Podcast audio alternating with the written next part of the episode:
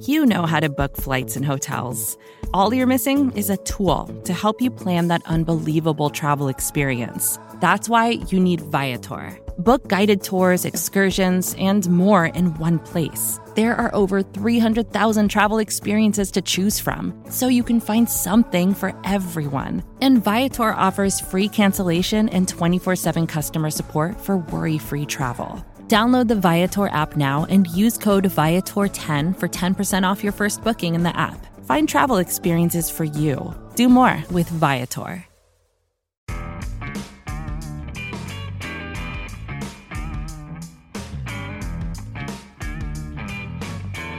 Hello, Giants fans, and welcome to your Valentine's Views podcast for Tuesday, March 13th. I'm your host, Ed Valentine of Big Blue View.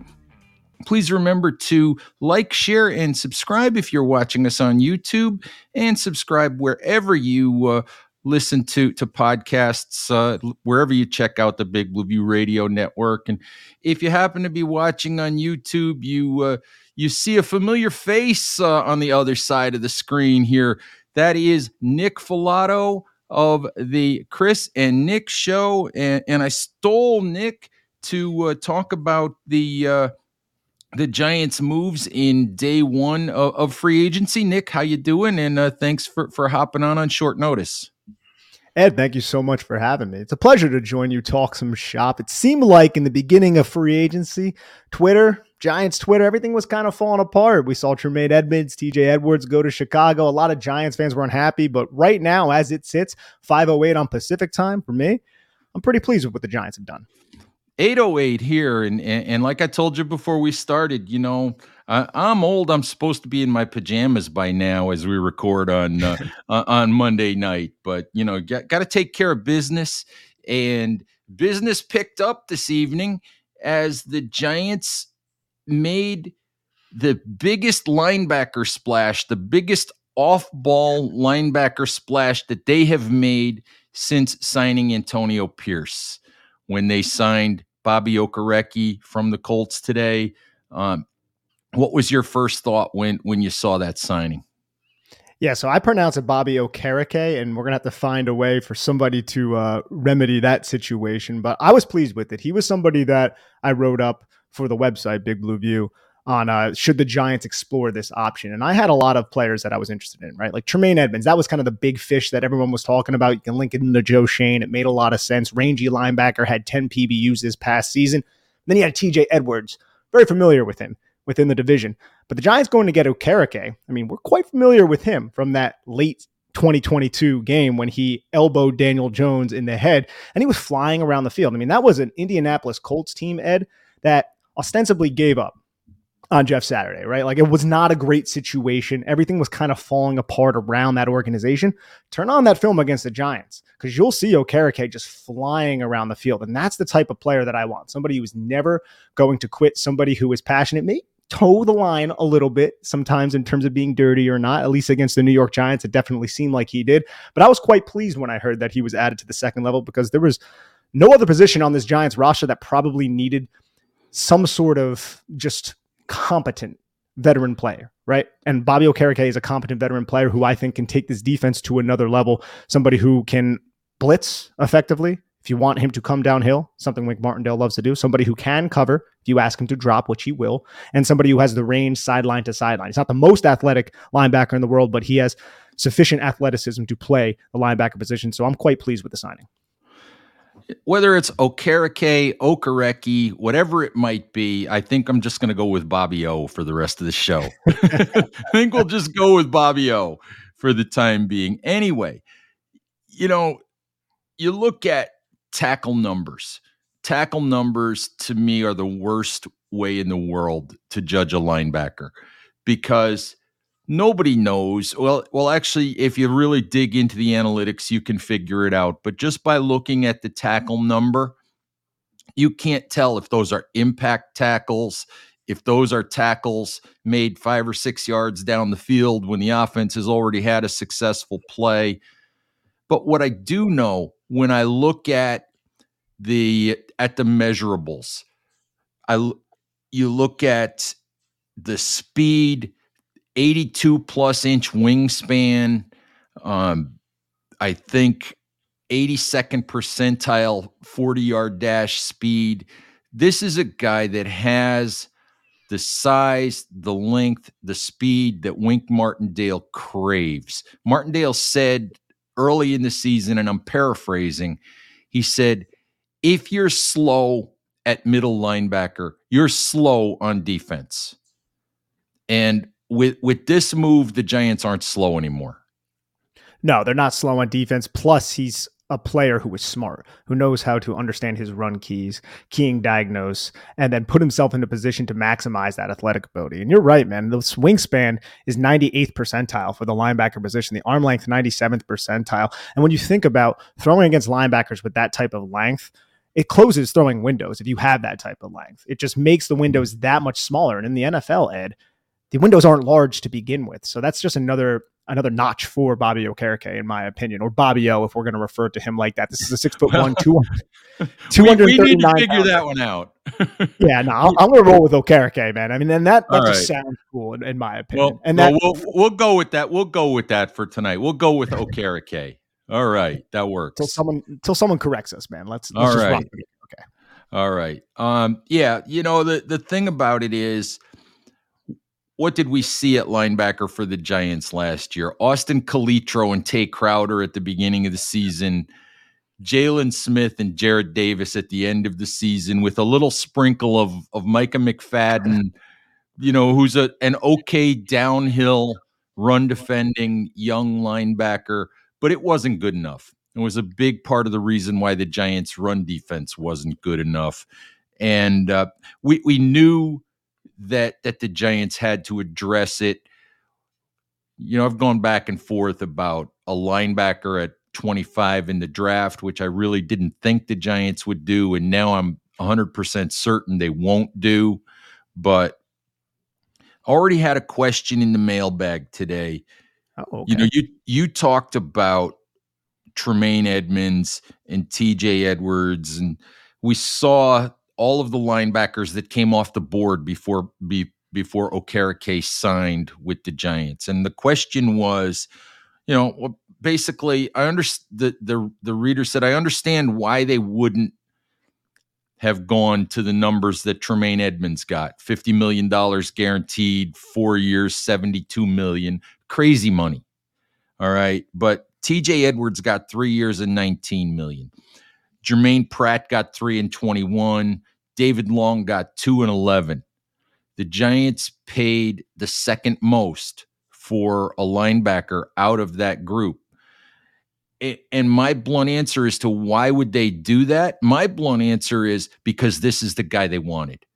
This is the guy they felt was maybe, you know, if they felt if they felt, you know, Tremaine Edmunds was the best guy, but out of their price range. This was the guy they were really after, and they were willing to pay somewhat of a premium to get him. That's what I'm hoping, right? You never want your team, team that you follow, team that you love, to settle for the second or the third option. So I'm hoping that you're right, Ed. There's nothing that I can really add to that because David Long is a is a really good football player for the value that he signed at, right? Like TJ Edwards is a good football player that the Chicago Bears were able to get at a discount. And I like Bobby Okereke's tape. And if I'm not mistaken, I saw the initial numbers. Sometimes this stuff changes on Twitter. It's 10 million a year, right? Yeah, it's four and 40 with 22 million guaranteed. That's obviously according to the initial reporting. And if you follow these things, you know that by the time we see the actual numbers, by the time the contract, you know, hits the over the cap database or whatever, it might be slightly different than that. Okay. Yeah. So I'm hoping that he was a, a Giants number one choice.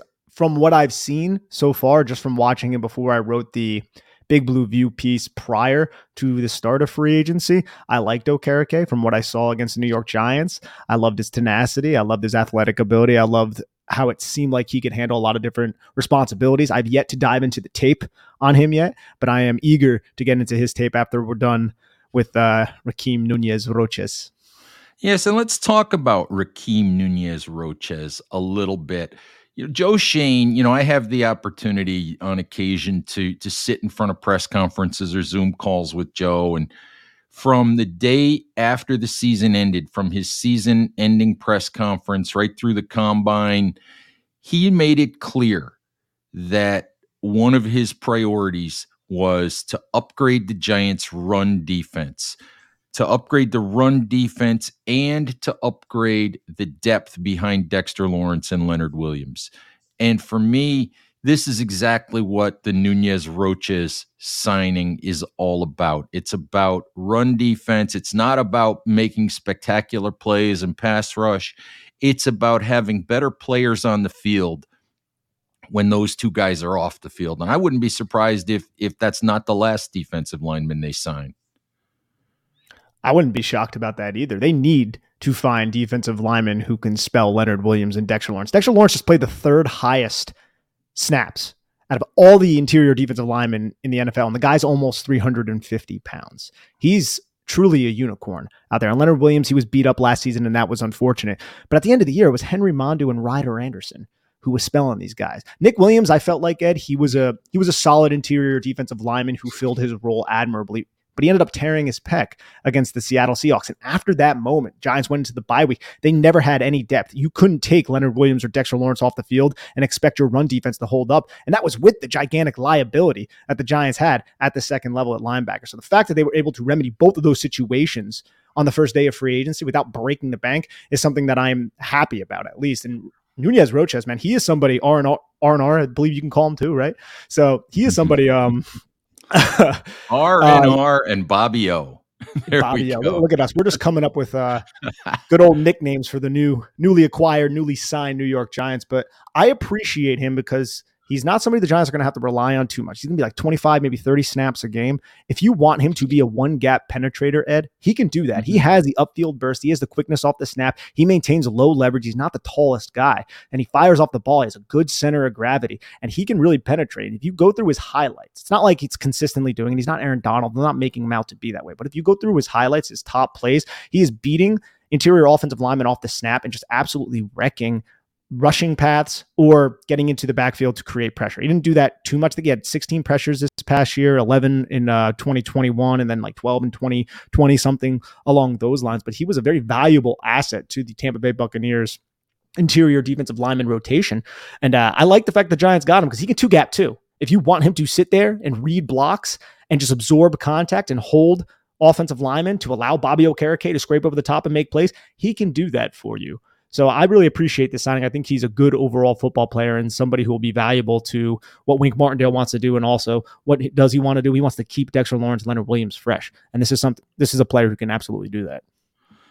All right. Uh, for those of you who are listening across the uh, Big Blue View Radio Network, we're going to take a short break right now. We'll come back. I've got a, a few other topics to uh, talk about. Want to get into some of the Giants' own free agents that they uh, that they signed, and the uh, the popular free agent that, who they lost on Monday as well. All right, we're back on the uh, Valentine's Views podcast with uh, Nick Falato, who I, I, stole from the Chris and Nick show for a for a little bit of a free agency uh, episode here. Nick, we got to get into uh, some of the the the Giants, uh, the players that the Giants re-signed, players that they brought back. Joe Schoen had made it clear you know, from the end of the season that he wanted to bring back as many players as he could when it came to, you know, guys that he thought would help this team going forward. And beginning on Sunday, the Giants have done quite a bit of that. They brought back Sterling Shepard. They brought back Matt Breida. They brought back punter Jamie Gillan. They re-signed finally exclusive rights free agent, you know, Wyatt Davis, who's a developmental player. But uh, your thoughts, your thoughts on uh, on any of, of those guys that that uh, that they've decided to bring back? Yeah, I think I'm going to start with Matt Breida because the running back position has been a a position that a lot of New York Giants fans we we felt me myself included that the Giants would invest a draft pick into that position. I still think that's possible, but think about Matt Breida and all the times that he kind of rose to the occasion. Like we didn't really discuss him all that much as somebody who was pivotal, but down the stretch of the season, the Giants used that pony personnel package and they were able to move the football well. I mean, they attacked Minnesota with that pony personnel, having Matt Breida on the football field, using him as a wingback, using him in the backfield, using him in a full house formation, a pistol formation. They used him in a variety of different ways. And they were able to get the Minnesota Vikings defense which wasn't the best defense under Ed Donatell, but they were able to manipulate that defense to win a playoff game. And it didn't work as well against the Eagles in the divisional round, but I still think that is a, a fun little personnel package that Mike Kafka now has at his disposal again. And you think about the, I can't remember who it was against, but he had this catch um, in the middle of the season where he took this huge hit over the middle of the field and it was to convert on a third and five. And it was just one of those really uh, tough type of plays that that you want to see your running backs make. You think back to the, the, I believe it was the wild card game. It was a fourth and one. They they did a wing back sweep to Matt Breida, and he juked he out for that first down. Yeah, he, yeah, he juked out like two players in space and then dove for the first down. He just seems to have that that will and that want and that desire that is so cliche, but that Brian Daboll and Joe Schoen seem to be preaching about this team. And they bring him back, and I think he is a, a, good spell to Saquon Barkley and somebody who is quite affiliated with this offense. So I appreciated that retention right there. Also, Nick Gates. Uh, oh, no, we didn't get the Nick Gates yet. He ends up walking out. That was really unfortunate. But you said Jamie Gillan. I didn't see the contract numbers on that because Jamie Gillan's a little bit up and down for me, Ed. And I kind of wanted to ask your opinion on that because yes, he's a Scottish Hammer and he has some punts where you're like, oh my god, that was like seventy or that was. But then there are times where he just shanks it like 28 yards out of bounds, and I'm like, all right, that that's a no go. You can't have that whatsoever. So, what were your thoughts on the Jamie Gillan re-signing? Well, let me talk about, let me just mention Sterling Shepard quickly before I get into Gillan. And I just wanted to say that I was really happy to see the Giants bring Shepard back. I mean, it's a it's a low cost veteran minimum deal, no real risk for the Giants. Had Ryan Dunleavy of the New York Post on my show Monday morning, and he and I had talked about Shepard. And the thing that I think the thing that surprised me with Shepard is that they did this now instead of doing it in July or whatever when they could, you know, after Shepard could pass a physical. And I, I think probably the reason is this way he can rehab at the Giants facility. They can monitor his progress. They know he they know he's going to be back, so they didn't wait. But but anyway, I'm glad to see Shepard back. But in terms of Gillan, I was a little bit surprised going all the way back to training camp that they didn't provide Gillan with some competition last year in training camp. They never brought in even an undrafted free agent, even somebody to just theoretically push him a little bit. Um, what I will say is that, yes, he was very inconsistent throughout much of the season. When you talk to the Giants, you talk to McGahee toward the end of the season, the Giants thought Gillan was much better late in the season. They thought he was much more consistent with his punting and where the ball landed and and not hitting as many of those those shank type punts or you know punts that just didn't go where the Giants needed them to go.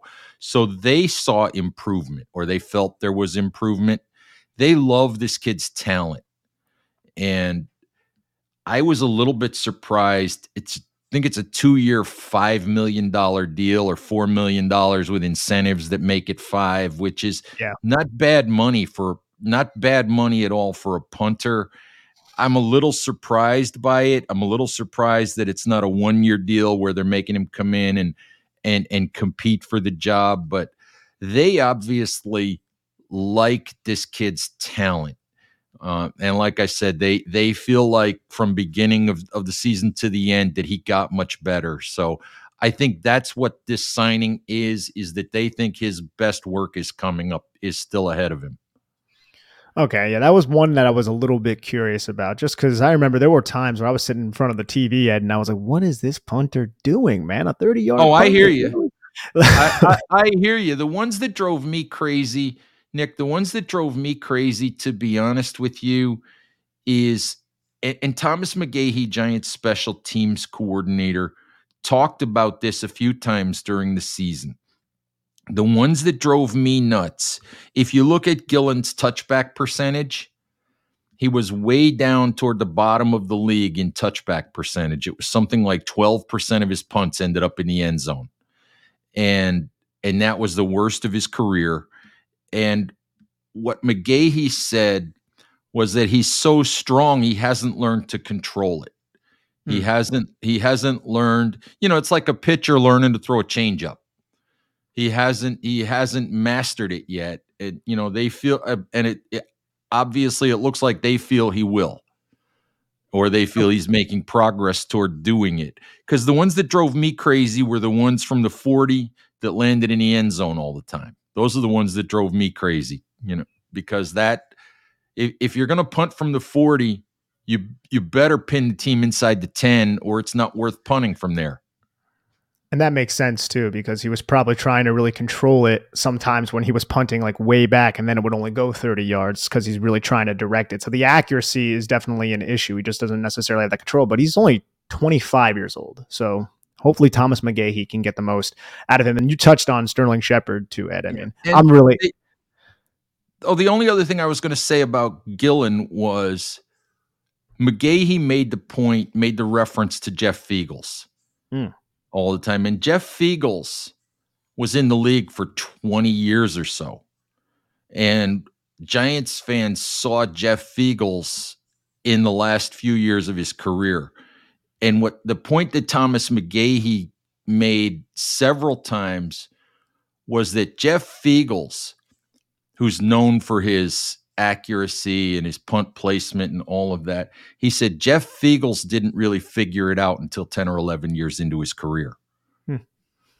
So he's so he's making the point that this is still a young punter with a lot of improvement to come. But yeah, go ahead and talk about Shep. I'm just happy that he's coming back. I mean, there's no better hype man than Sterling Shepard. And you could see that on the broadcast angle every single game. Whenever Daniel Jones did anything, whenever any of the wide receivers did anything, Sterling Shepard was jumping up and down. He was talking trash. And we know how he's the he's the longest tenured New York Giant now. He's mm-hmm. been. And I feel like he embodies what it means to be a New York Giant. It's just so unfortunate that he has suffered all these damn injuries, but it's cool that he can come back. Hopefully he'll pass a physical, like you said, in July and he can see the football field again. Yeah, Joe Schoen calls him a juice guy. We just juice have guy. to we'll just have to see if there's actually any juice left in those legs after a couple of devastating injuries. And I don't think anybody would count on Shepard for 70, 75 catches, but whatever he can give you as a as a fourth wide receiver, you know, as a chain mover, as a leader in the locker room, whatever he can give you before the Giants probably move him into the front office somewhere. you know, which which I wouldn't be surprised to see someday. You know, if if he's healthy enough to give you something, then that would be awesome. Yeah, I would. I would love it. I would love to see it. You and me both. Well, I tell you one other thing that I would have loved to have seen that we're not going to see is Nick Gates back with the Giants. Gates signed three year, $16.5 million contract, I think with incentives that can push it to 18 million ironically enough, with the Washington Commanders, which is which means he'll play all of his home games on the field where he suffered that that horrible injury two years ago. But uh, but Nick Gates no longer a Giant, and uh, and I'm bummed because he's a great guy. I thought he was a hard nosed player. I thought he was a good player.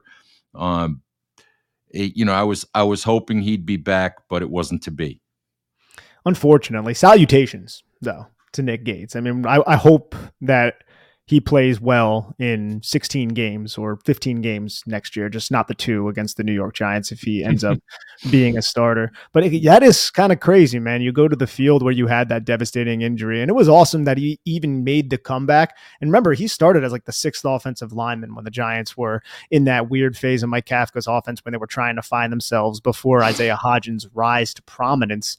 It well, wasn't a lot was also, that was also when Bellinger was hurt and they yep. didn't really they didn't really have a tight end. And if you remember, they would go at times with eight offensive linemen, oh, yeah. you know, instead of using tight ends. Crazy remember, stuff.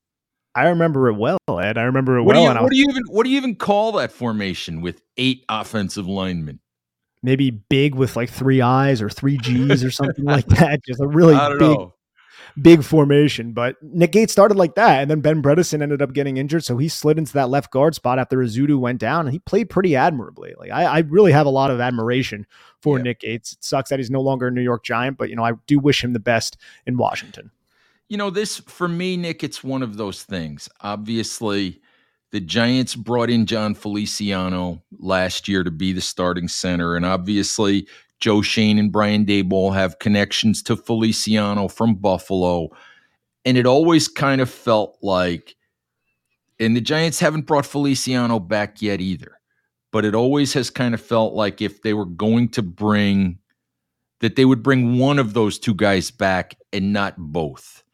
It always kind of felt to me like, like, and I, I think this happens in the NFL. This happened when Joe when Joe Judge was head coach and he brought in Nate Ebner to be the special teams guy and he and he kicked Michael Thomas out the door and Michael Thomas is still playing and that still annoys me that you know that he did that but but I kind of feel the same way about this one. You know, for Schoen and Daboll, their connection and their trust is with Feliciano. It's not with Gates. And it always kind of felt like if push came to shove, this was this would be the choice they would make. I understand where you're coming from. I also don't think Jon Feliciano will garner as much as Nick Gates did on the open market. I'm wondering what his uh, market is right now, and if he w- would come back to the New York Giants. I'm imagining it's going to be significantly less than whatever uh, Gates just signed for.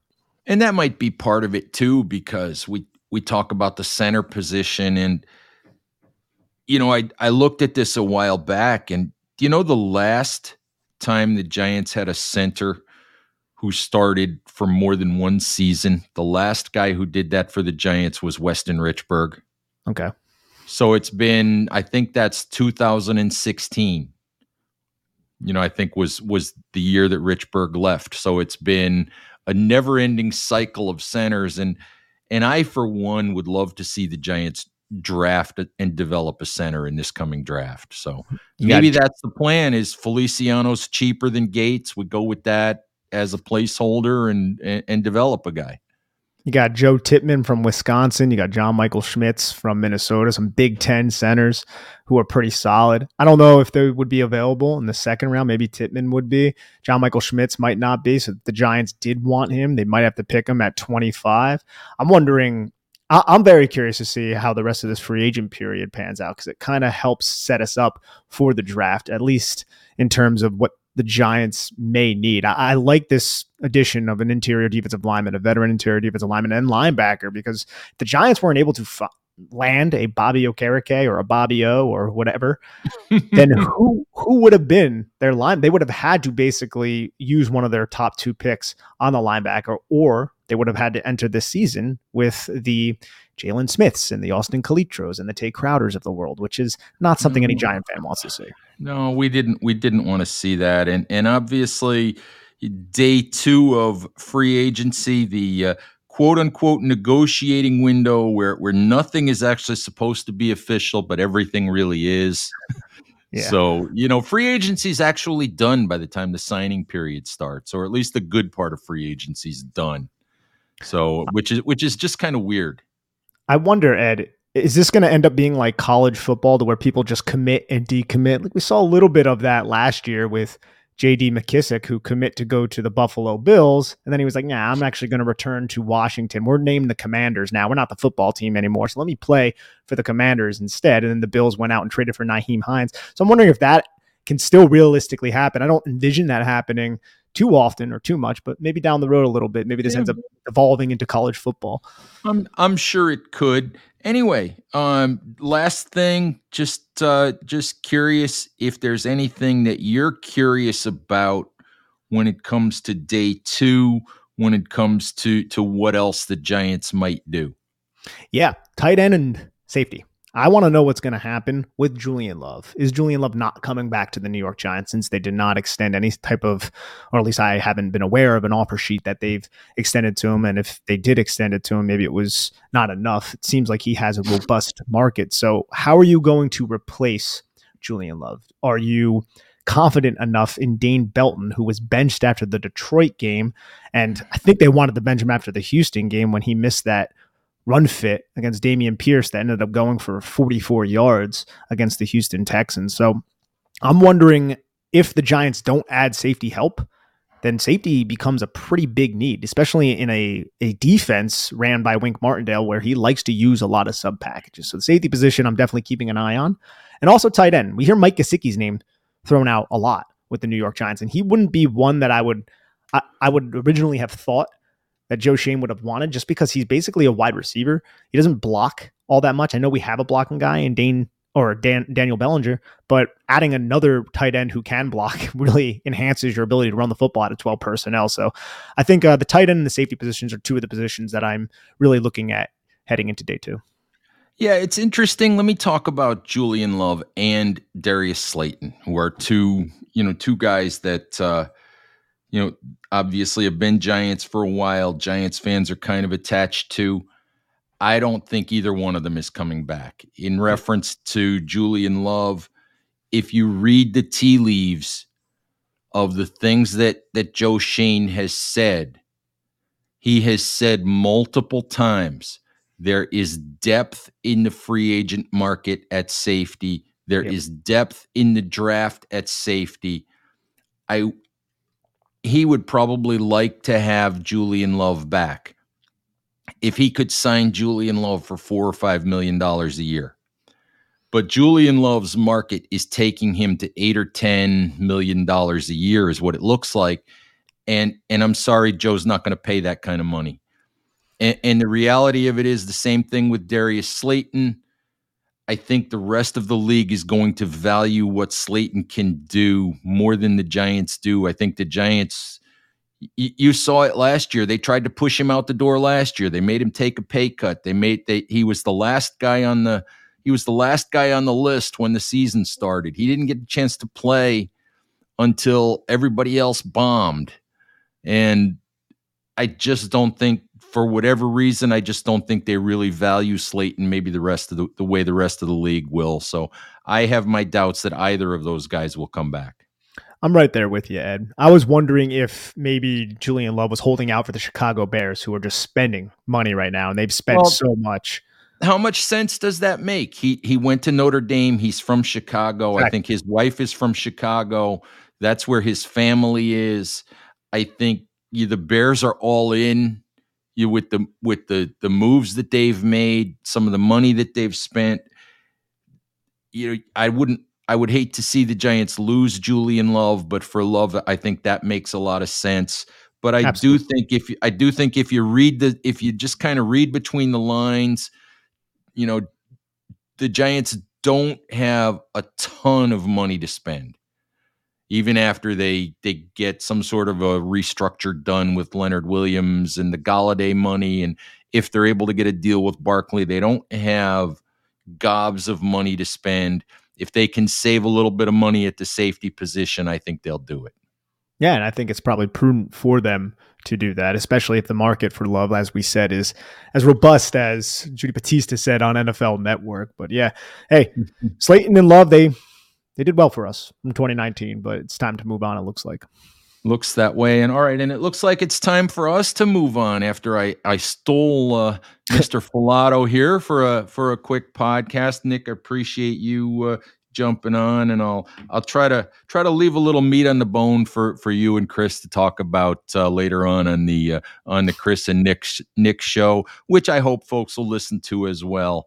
So uh, guys look forward to that and uh, giants fans thank you as always for listening. Please take care of each other stay safe out there and we'll talk to you soon. Bye bye more to dos less time and an infinite number of tools to keep track of. Sometimes doing business has never felt harder but you don't need a miracle to hit your goals. You can just use hubspot because their all-in-one customer platform can make growing your business infinitely easier Imagine this high quality leads, fast closing deals, wildly happy customers, and more benchmark breaking quarters. It's not a miracle, it's HubSpot. Visit HubSpot.com to get started today.